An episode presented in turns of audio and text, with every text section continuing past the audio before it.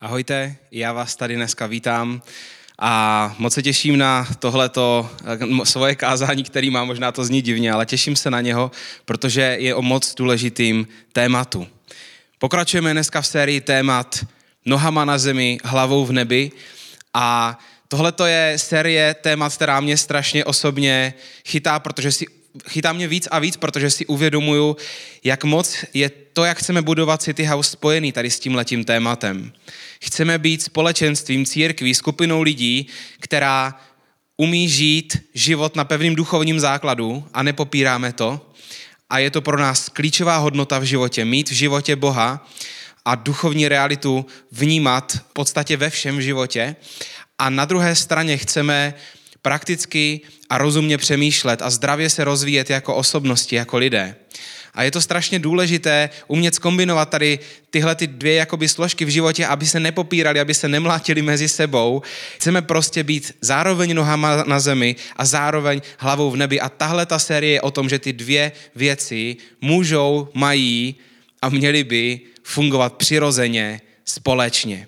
A dneska se podíváme na téma, které je hodně aktuální a taky souvisí s tím, jak jako Ježíšovi následovníci a, a nebo lidé, kteří chtějí hledat tady tenhle ten rozměr v životě, se můžeme učit přemýšlet nad praktickýma věcmi, nad informacemi, nad pravdou. To kázání totiž bude přímo se týkat toho, jak nakládáme s informacemi a toho, jak hledat pravdu. To kázání je nazváno Pravda emoce. Otazník, vykřičník, otazník. Protože emoce jsou takové, že? Když se zamyslíme nad tím, jak naše společnost vlastně přistupuje k informacím, tak to souvisí s tím, jak rychle přistupují informace k nám. Protože za posledních několik desítek let se přísun informací strašně zrychlil směrem k lidem. Na konci 20. století se začalo naší době říkat informační doba. Je to kvůli internetu z velké části, protože jsme jako lidstvo začali mít uh, obecně neuvěřitelný přístup k informacím. Tak bychom si možná mohli říct, že člověk, který má toho možnost víc vědět, tak asi by měl být chytřejší, že? Jenomže takto s náma lidma úplně moc nefunguje.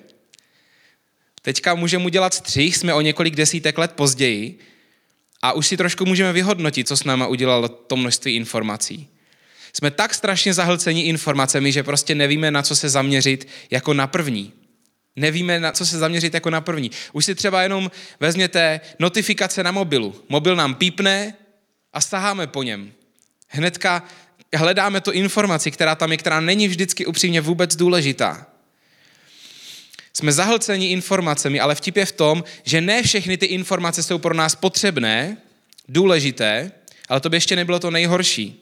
Nejhorší je, že ne všechny jsou pravdivé. A to už má potom vliv na náš život, na to, jak přemýšlíme, na to, jak se chováme k druhým lidem, ale i vůbec, jak pokračujeme a jak vlastně jdeme po té naší cestě životem. Je těžší a těžší se vyznat vlastně v tom, v čem je pravda. A já to dnešní kázání jsem psal hodně kvůli tomu, že jsem přesvědčený, že my, jakožto Ježíšovi následovníci, nesmíme rezignovat na hledání pravdy ani v dnešní době. V dnešní době už se neříká informační, protože už to není jenom to. Dneska už se hodně začíná mezi sociologií a psychologií začínat se používat termín doba postfaktická. Nevím, jestli jste to slyšeli, ale víte, čím se charakterizuje doba postfaktická? Tím, že se víc rozhodujeme na základě emocí a pocitů, tím, že zůstáváme v záplavě informací a zůstáváme v ní na povrchu a taky tím, že nemáme motivaci přemýšlet. Máme míň motivace přemýšlet do hloubky a míň motivace hledat pravdu, protože toho prostě moc. A v Biblii je na tohleto téma úžasná moudrost. Bible je, je soubor několika desítek knih, které byly napsané v průběhu docela dlouhého období časového, ale zároveň věříme, že to je nadčasová kniha, která mluvila k lidem a nový zákon, nová smlouva mluvila k lidem od prvního století až po dnes. A, a i dneska má toho nám spoustu co říct i na tohleto téma doby postfaktické. Boží slovo, tak jak věříme, že Bible je slovem od Boha ve své celistvosti, tak nám může dát pokoj do srdce a směr pro dnešní dobu. A já dneska budu mluvit o třech nemocech dnešní doby, které mimochodem jsou pěkně nakažlivé. My o těch nakažlivostí nemocí teďka můžeme přemýšlet trošku víc než jindy, vzhledem k tomu, jaké době jsme.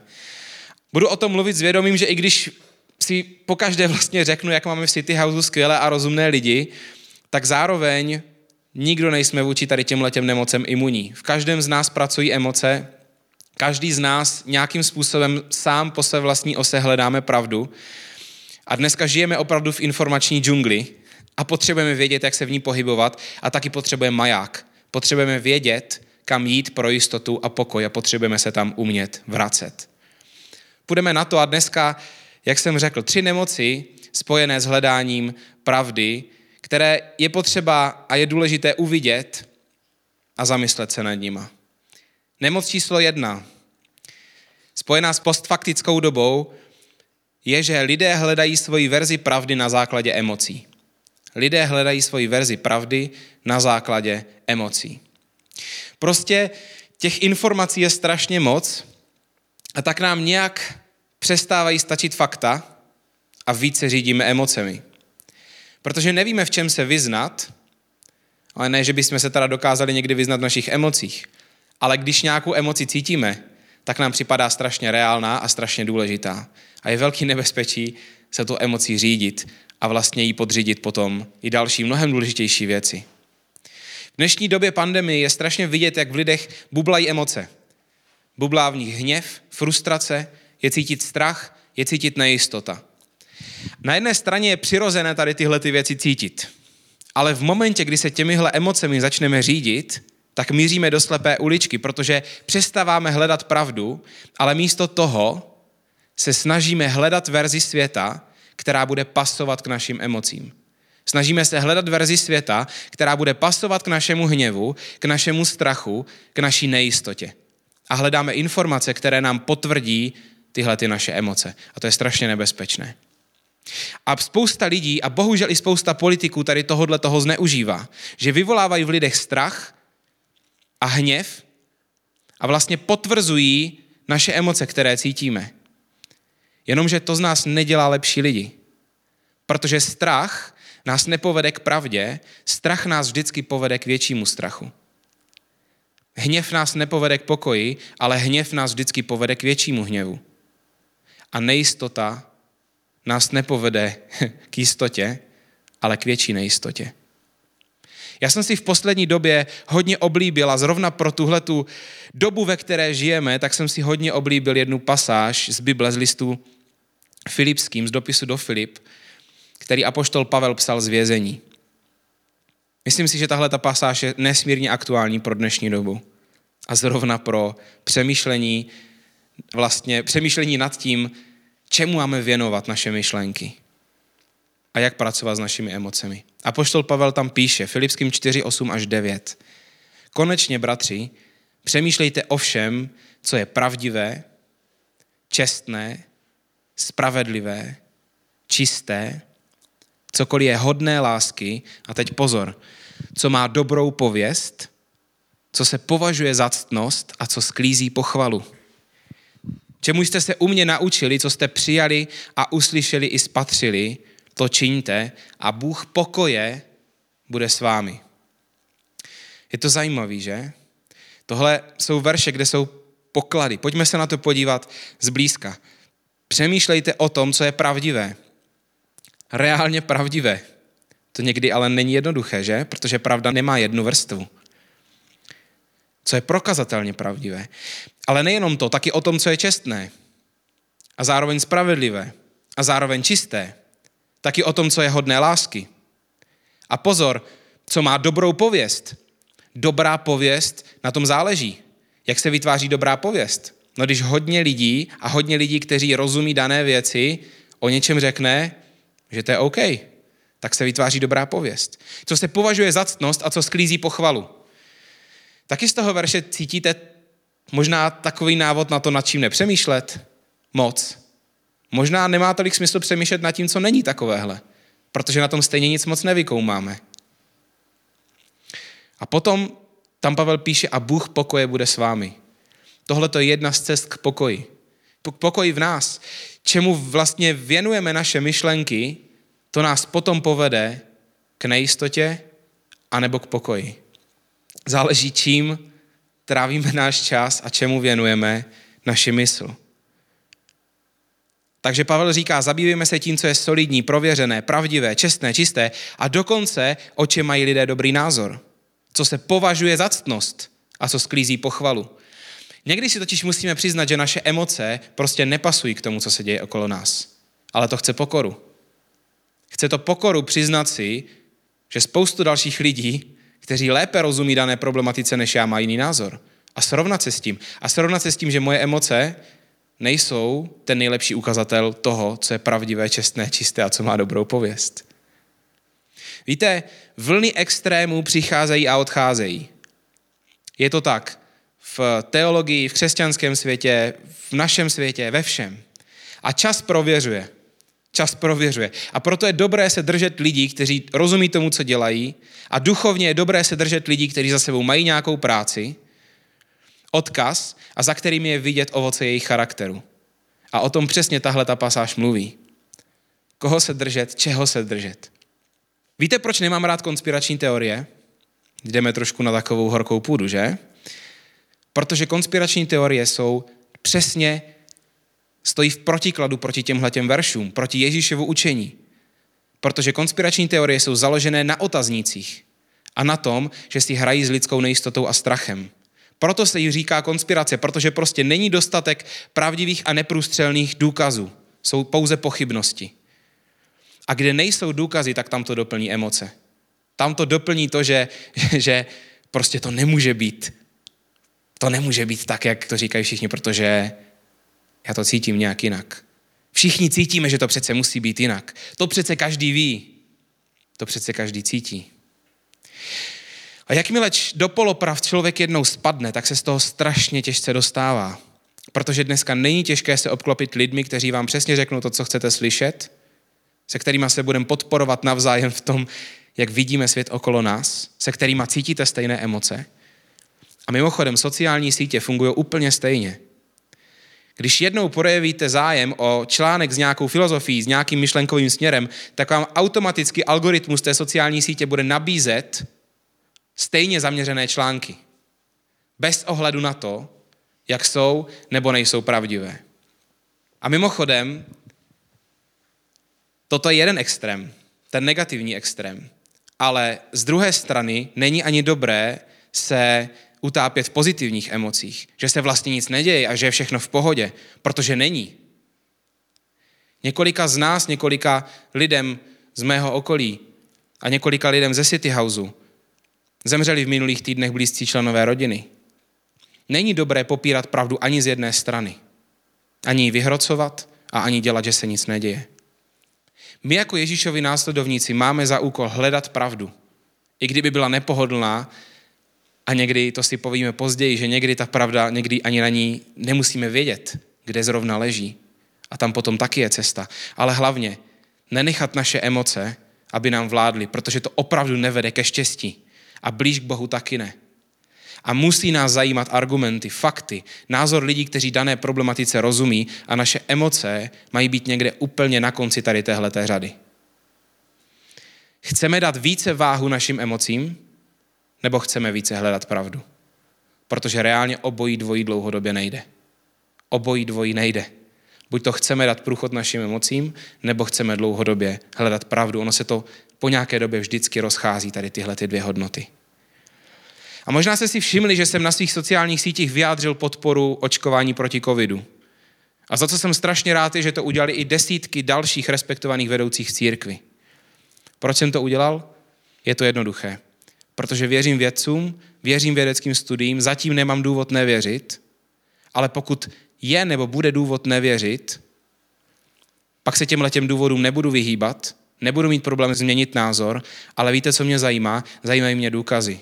Zajímá mě to, co je pravdivé, čestné, spravedlivé, čisté, co má dobrou pověst, co se považuje za ctnost a co sklízí pochvalu. Nezajímají mě emoce a nezajímá mě strach v tomto. A nezajímá mě nejistota. Protože tohle by reálně, to, o čem mluví apoštol Pavel, měly být naše měřítka v hledání pravdy. A vím o hodně z vás, kteří jste zatím opatrní. Nehrnete se do toho. A to je v pohodě. Chci vám říct, a budu o tom ještě mluvit, že je v pohodě nevědět. V pohodě nebýt si jistý. Je v pohodě být v procesu hledání pravdy a zvolit svoji rychlost. A je v pohodě mít i jiný názor, pokud přitom respektuju a ctím ostatní. A u tom bude následující bod. Co není v pohodě, je nechat se žrát strachem, nejistotou a hněvem a tvarovat si podle těchto těch emocí svět okolo nás. Tohle je první nemoc. Že vyzdujeme emoce nad pravdu. Nemoc číslo dva. Lidé se přestávají ptát a začínají vykřikovat. Jestli pro vás ten první bod byl malinko abstraktní, tak myslím, že teď už se chytáme úplně všichni. Protože každý z nás přesně teďka ví, o čem mluvím. Lidé se přestávají ptát a začínají vykřikovat. Já si často říkám poslední dobou, kam se poděla zvídavost. Kam se z nás poděla zvídavost? Kam se z nás poděla prostě touha vědět něco víc? My jsme v prosinci, možná jste si všimli, že jsme měli uh, možnost takovou uh, před bohoslužbou, chtěli jsme oživit začátek bohoslužeb a, a dali jsme lidem možnost, ať se ptají na cokoliv lidé ohledně City Houseu na Instagramu. A asi po dvou týdnech jsme to přestali dělat a v lednu už to nebylo. Víte proč? Protože prostě nedorazilo dost otázek. Dneska není doba, kdy se lidé ptají na otázky. Dneska není doba, kdy je v modě ptát se na otázky. Víte, co vám chci říct? Že my, jakožto následovníci Ježíše, bychom se neustále měli ptát na otázky. My bychom měli být zvídaví, měli bychom hledat pravdu, měli bychom mít víc na konci věty otazník, než nad ní máme vykřičník. Mít větu s tečkou je taky dobré, ale měli bychom zvětšit počet otazníků v našich větách. Mimochodem, viděli jste první americkou prezidentskou debatu před volbama? Nebojte se, nebudu mluvit o politice, chci mluvit jenom o té debatě.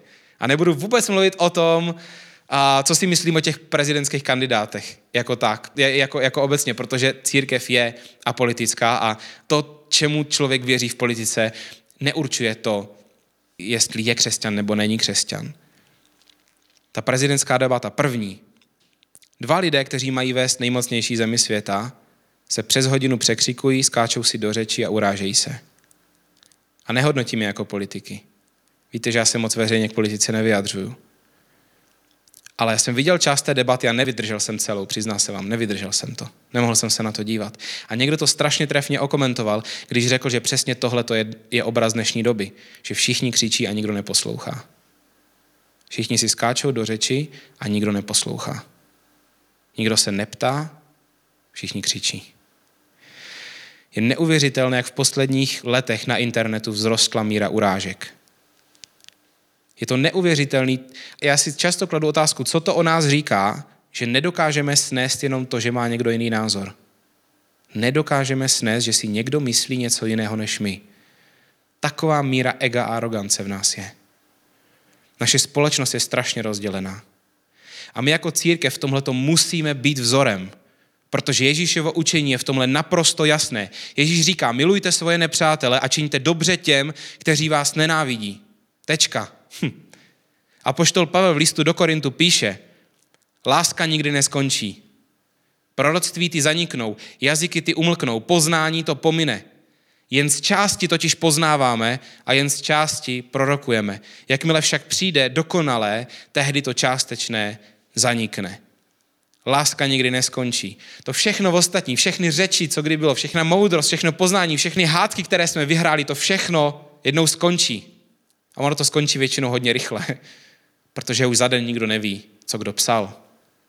Láska nikdy neskončí. Láska musí být společným jmenovatelem toho, jak se chováme k druhým lidem a jak s nimi mluvíme.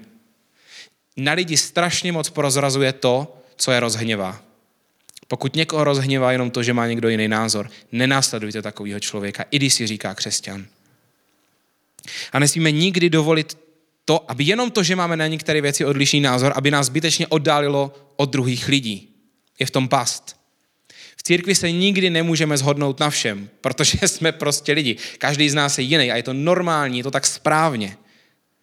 Důležité je to, aby to, že následujeme společně Ježíše, nás spojovalo natolik, že se při nejhorším na sebe dokážeme usmát a nezhodnout se.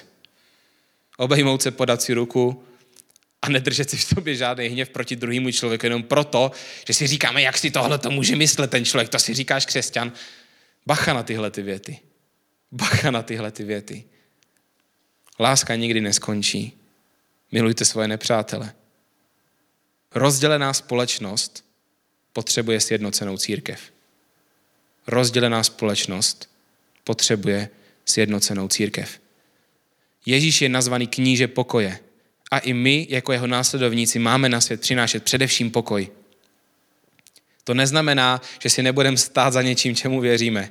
Neznamená, že nebudeme hlásat pravdu. Ale máme přinášet pokoj.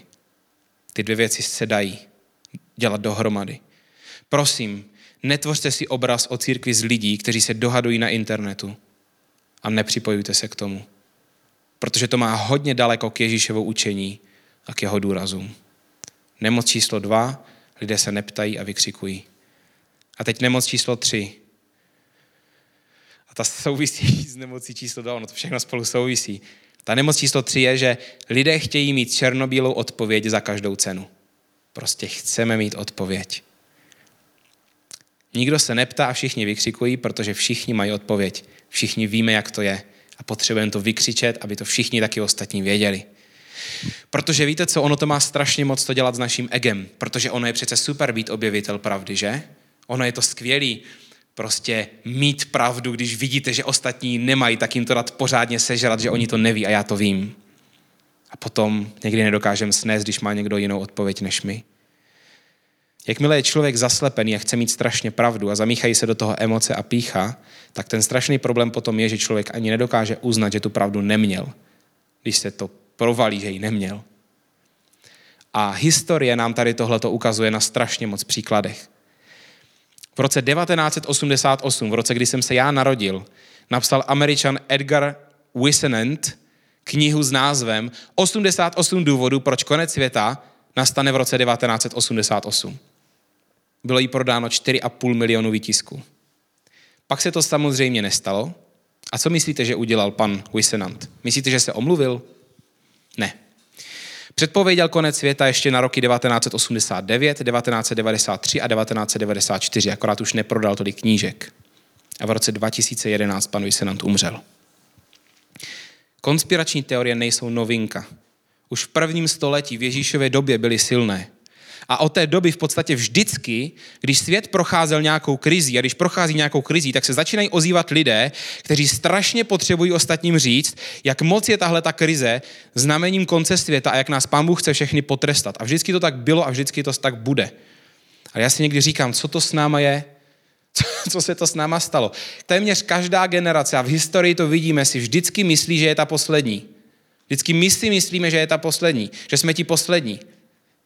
A vždycky víme, kdo je antikrist. A ve středověku tam papež byl antikrist. Tak říkali protestanti, že papež je antikrist a zase katolíci říkali, že Luther je antikrist a tak dále. To už není středověk, ale my to vždycky víme hrozně.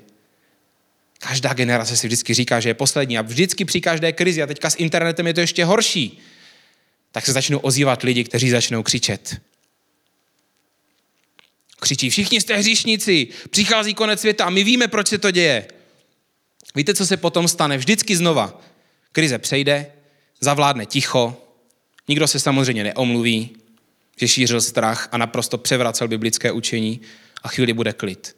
Až zase do další krize, kdy to začne celý znova. Za prvé vám chci říct, že tyhle ty řeči nikoho okolo nás nezajímají mimo církev. Myslíme si v tomhle tom, že jsme zajímaví, ale nejsme. A za druhé jsou naprosto proti Ježíšovu učení naprosto proti Ježíšovu učení. Všimněte si, že když se lidé snaží pro tyhle ty věci argumentovat křesťansky a hrotit konec světa, tak nikdy nepadne jméno Ježíš, o kterým je celá naše víra. Nikdy tam nepadne jméno Ježíš, protože Ježíš s tím nemůže mít nic společného. Já absolutně nevěřím, že koronavirus je nějaký trest od Boha. Pán Bůh do velké míry svěřil zprávu světa lidem a zároveň žijeme na porušené a nedokonalé zemi a krize se děli, dějí a dít budou. A pán Bůh to, co chtěl lidem říct, řekl ze všeho nejvíc právě v tom, že poslal Ježíše, aby nám umožnil přijmout cestu k Bohu. To bylo Ježíševo největší slovo do tady tohohle toho světa. A chci vám povědět, proč jsou všechny předpovědi o konci světa a posledních časech mimo a vždycky budou mimo. protože sám Ježíš o tomhle mluvil. Nenechte se, prosím, do toho nikdy vtáhnout. Ježíš věděl, že se tady tohleto bude dít a sám předtím varoval. Jeho učedníci se ho ptali jednou na budoucnost, na to, jak poznají, že se blíží konec. A Ježíš jim odpověděl a říkal, dávejte pozor, abyste se nenechali svést. Přijdou mnozí pod mým jménem se slovy, já jsem Mesiáš. A přišel čas. Přišel čas. Nechoďte za nimi. Až uslyšíte o válkách a nepokojích, neděste se Musí se to dít, ale to ještě není konec. Přišel čas, nechoďte za nimi, neděste se. Jakmile někoho uslyšíte, jak vykřikuje přišel čas, poslední doba, vím, proč se to děje, nechoďte za ním. Vždycky se to bude dít v krizích. Vždycky se to bude dít. Ježíš sám říká, nechoďte za nimi. Výraz poslední časy biblicky platí na celých zhruba 2000 let už od prvního století. Ano, žijeme v nich, ale už 2000 let. A konec může být zítra, ale klidně taky může být za dalších tisíc let. A důležité není, kdy to bude, důležité je, v jakém stavu je naše srdce. Teď. A Ježíš nám říká, že když někdo bude říkat, je to tady, tak máme zůstat v klidu, nechodit za ním a nebát se. Ježíšovi následovníky poznáte v krizi tak, že se neotočí za každým výkřikem a neděsí se. My bychom měli být známí tím, že zachováváme klid a neotáčíme se za každým výkřikem, co někdo vydá. Protože my nechceme mít odpověď za každou cenu a nepotřebujeme ji mít. Ale je na tom něco těžkého. Víte, co je na tom těžký? Těžký je na tom to, že tu odpověď často prostě nemáme. Protože realita je příliš komplexní a my nemůžeme zatím vědět. A znova to chci říct a vrátit se k tomu. Nevědět je v pohodě. Naše poznání je pouze částečné, jak jsem četl v tom verši 2. Naše poznání je část, pouze částečné, ale láska nikdy neskončí. Ale poznání vždycky bude pouze částečné. Nikdy nebudeme vědět všechno. A to nám musí dávat pokoru tady tohleto.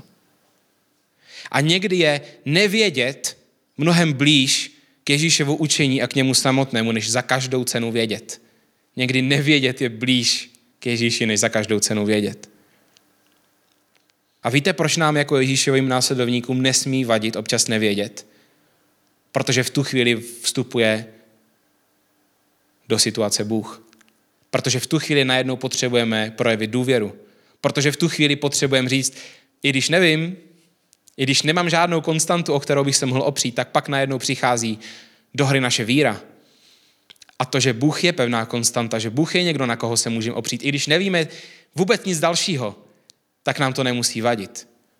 Pokud někdo žije víru tak, že vlastně k tomu Ježíše vůbec nepotřebuje, vůbec nepotřebuje projevit důvěru, protože všechno vždycky ví, tak to není křesťanská víra. Nemá to s Ježíšem nic společného. Važte si lidi, kteří dokážou říct, že neví. Protože tam, kde nevíme, jak jsou věci okolo nás, o to více můžeme opřít o to, že víme, kým je Pán Bůh a že víme, že Pán Bůh má v rukou nás. Ježíš na konci své pozemské služby řekl jednu strašně důležitou věc. Odkázal nám pokoj. Pokoj, který pramení z toho, kým on je. Janovo evangelium 14.27. Ježíš říká, odkazuji vám svůj pokoj, dávám vám jiný pokoj, než slibuje svět. A tak se nebojte a nedejte se zastrašit. Znova ty stejné slova. Nebojte se a nedejte se zastrašit, protože máte přístup k pokoji. Tenhle pokoj je něco, co je nám k dispozici, ať už máme odpovědi, anebo je nemáme. To byla nemoc číslo tři a léknání. Víte, sice žijeme v náročné době, ale je tady cesta, jak se vyznat v té informační džungli. Pokud chcete zůstat i v dnešní době stabilní, tak se držte lidí, kteří se neřídí podle svých emocí, strachu a nejistot, ale kteří hledají to, co je pravdivé, čestné, čisté a co má dobrou pověst. Držte se lidí, kteří se nepřestávají ptát na otázky a nevadí jim nevědět. A pokud chceme následovat Ježíši, tak si vašme toho, co je pravdivé. Mějme rádi lidi okolo nás, i když budou mít jiný názor. Přinášejme pokoj okolo sebe a prosím, neprotlačujme naši pravdu silou. Církev se v minulosti stala silnou jinak. Víte jak? Že pomáhala. Když přišla na svět krize, tak se spousta lidí ptá proč. Ale ještě jedna lepší otázka než proč. A ta otázka je, co můžu dělat. Kde můžu pomoct. A církev se v minulosti na tuhle tu otázku ptala. Jsme už na konci, za chvilku mě tady vystřídají chváliči a budou hrát poslední píseň dnešní bohoslužby. A já chci, aby jsme se teďka nakonec zamysleli nad tou poslední věcí. A to je sice nad, nad tím, co udělalo do velké míry z církve opravdovou církev. A co pořád musí dělat z církve církev. Podíváme se do historie. V prvních stoletích, když svět zažíval morové rány, tak to byli Ježíšovi následovníci, kteří byli v první linii pomoci. Ve čtvrtém století si císař Julianus, který chtěl odvrátit římskou říši od křesťanství, tak si posteskl, že se mu to moc nedaří, protože křesťané se starají o nemocné a chudé mnohem lépe než ostatní obyvatelé říše. Tohle to je naše dědictví. Byli to následovníci Ježíše, kdo zakladali první nemocnice, první hospici. Dneska tuhle tu roli do velké míry převzal stát, ale nesmíme rezignovat na to, že tady nejsme od toho, aby jsme lidem vysvětlovali, proč se to děje, aby jsme jim, aby jsme jim dávali falešnou představu Boha, aby jsme, aby jsme je obvinovali, že si za to můžou sami. Jsme tu od toho, aby jsme drželi pusu a pomáhali. Křesťanství není protlačování morálky silou. Křesťanství je změna zevnitř ven. A tak se nejlíp šíří Ježíšovy myšlenky skrze lásku, skrze službu druhým, ne skrze silný slova, ne skrze vykřikování. To dělá pravý opak. Když přijde krize, Ježíšovi následovníci se nenechají vláčet emocemi, nevykřikují, neprotlačují svoji pravdu, ale pomáhají. Tohle znamená být nohama na zemi a přitou hlavou v nebi. Ať tohle je naše DNA. Ať tohle je DNA City Houseu. Ať nás lidé můžou nacházet jako místo bezpečí, stability a pravdy v téhle rozbouřené době. Prosím, zůstaňme normální. A prosím, buďme taky trochu nenormální v tom, že uděláme krok ven z naší komfortní zóny a budeme působit pozitivní změnu okolo nás. Amen.